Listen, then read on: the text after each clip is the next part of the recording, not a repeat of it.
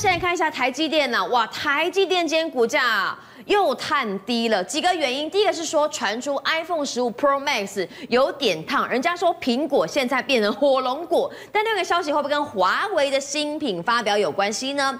昨天华为是公开了秋季新品发表会，大家等待有没有什么手机、有没有晶片的消息都没有，平板有，这个手表有，就是没看到大家最关心的手机。倒是高潮来了，是他们找来了刘德华担任代言人。人家说啊，这个刘德华为在不怕没产柴烧，可是说真的，发表会哦有噱头，内容看起来好像有点空洞哦。呃，他应该说他比较低调一点哦，嗯、因为他这一次他的一个手机来讲的话，他的一个制程已经逼近大概七纳米了。那美国军方所所所使用的一些产品里面，它差不多也是七纳米，所以如果你在这个部分太高调的话，他可能会害怕遭受到美国的一些打压，所以他这次呢，他很高调找来刘德华来做代 代言。啊。那网友小粉红也很很有梗啊，刘德华为在，不怕没柴烧。小粉小粉红昨天晚上照理来讲是一片这个高潮，对欢欢欣鼓，嗯，但是呢，对照官方来讲的话，他就相对比较低调啊，怕就怕说美国他可能会采取一些反作用的这个制裁，所以呢，他目前来讲，他在这个发表会。里面，它其实呢，对于说这个 Meta 六十的部分呢，它只是跟大家讲说，哎，正在加紧生产，没有。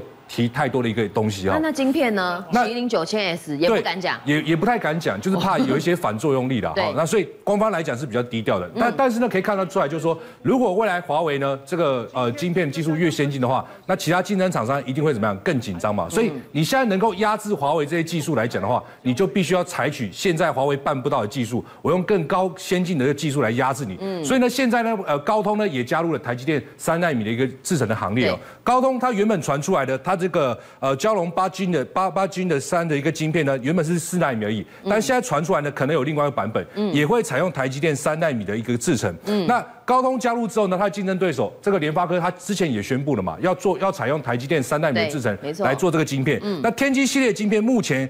进度来讲的话是非常非常顺利的，所以明年有机会呢，呃，持续做一个量产。好，所以你现在发现，哎，台积电手上不只是苹果、高通、联发科，甚至未来的辉达、超微都会使用三纳米的制程，所以台积电现在三纳米几乎是一一把抓哈。对。那未来来讲的话，兵呃手机的兵家必争之地，应该就会落在整个 AI 手机的部分。那我想高通跟呃华联发科的竞争呢是不会呃退烧的哈，它应该会持续的竞争。你会发现在二零二二年的第四季的时候呢，这个联发科曾一度啊呃领先高通。很多，对不对？但是最近来看的话，高通新晶片持续的发表情况之下，哎。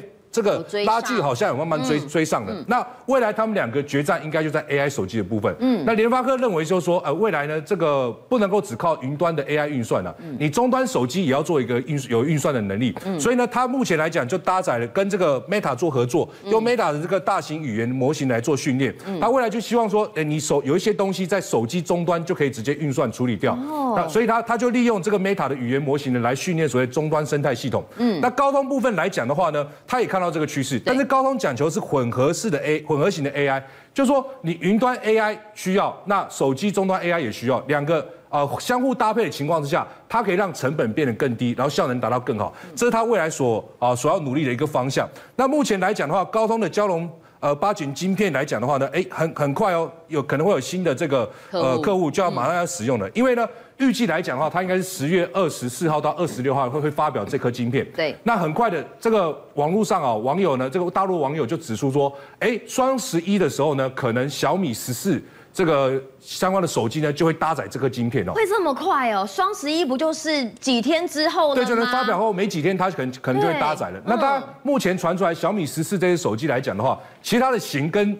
最近所看到的这个苹果新机还蛮像哈，嗯，这个目前你可以看到它也是有这个钛金属的边框边框，然后呢，它的荧幕来讲的话也是窄边框，这个最窄大概只有一毫米左右啊，对，所以外形来讲的话，其实跟这个呃苹果也有蛮蛮相似的哦，对，那可以看得出来就是说，相机模组也很像，对，相机模组一样，那性能来讲的话，因为搭载这个三纳米的制程，我想应该也是跑得很快了，所以未来大家可以发现，手机市场呢，这个一定要需要台积电三纳米的这个相关的制程，嗯，除了这个之外呢，哎。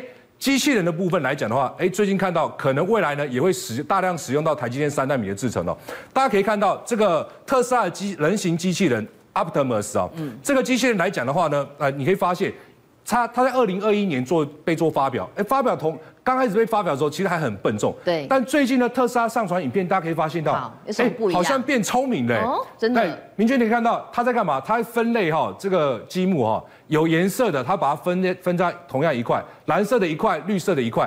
哎，中间你有这个人在做干扰，你有没有注意到？就故意把它弄乱，把它弄乱，哎，也没有去减缓它分类的一个速度哦。跟人一样。所以这个机器人目前已经可以达到这个自主分类的一个。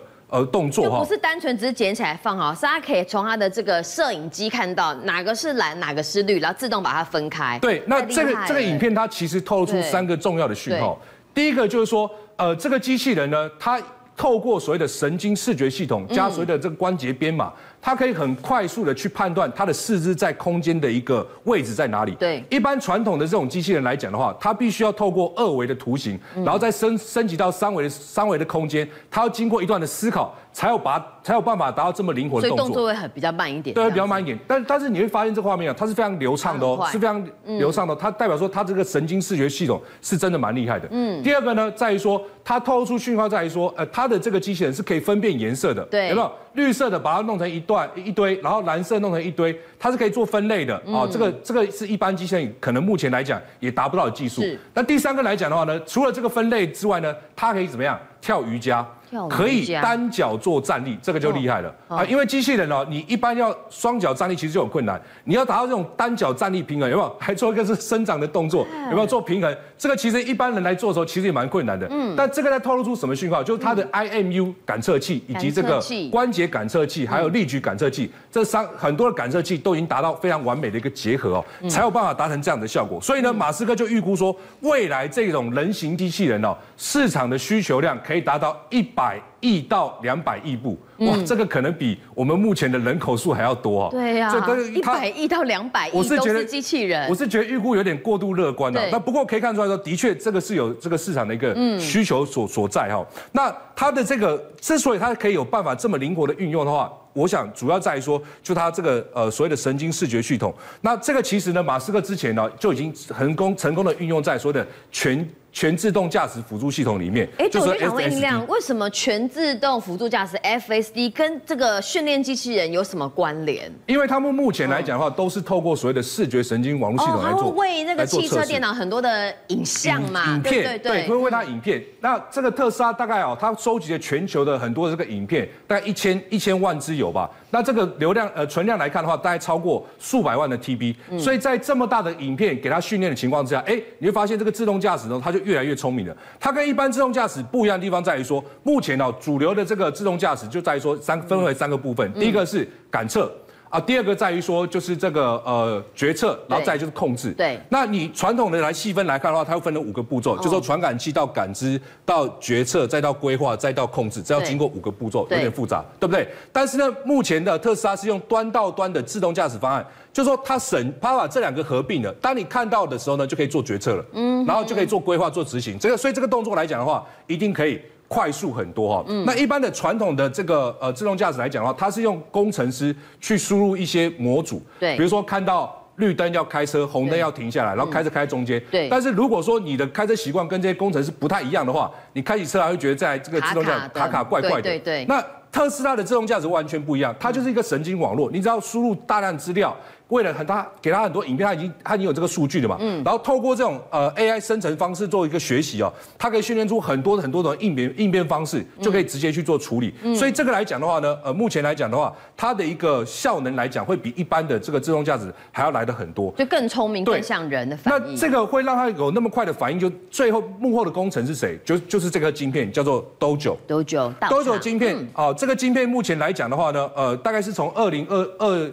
二零二二年七月开始做生产，然后到了预估到二零二四年的时候，它的这个排名排名度啊会达到全球大概第五名左右，它的算力。然后到二零二四年的十月来讲的话，它的这个每秒运算可以达到一百金次，什么概念？就是十的十八次方浮点运算来讲啊，这个这样子的概念。所以它速速运算速度是非常快的。所以呢，目前来讲，特斯拉全力冲刺这个 Dojo 晶片，除了它跟辉达拿了。这个一万颗的这个 H 一百晶片之外呢，它现在呢也透过台积电积极的要去呃去做生产，做这个这个晶投片的部分。那预估来讲的话，呃，明年投片量会是今年的一倍以上哈。嗯。所以是未来特斯拉就绝对绝对会重压这个区块，让它呢可以更蓬勃的发展。因为呢，有大摩预估就是说，你这个晶片呢，除了可以让自动驾驶更聪明，可以同时去操作四十万部这个自动驾驶的汽车。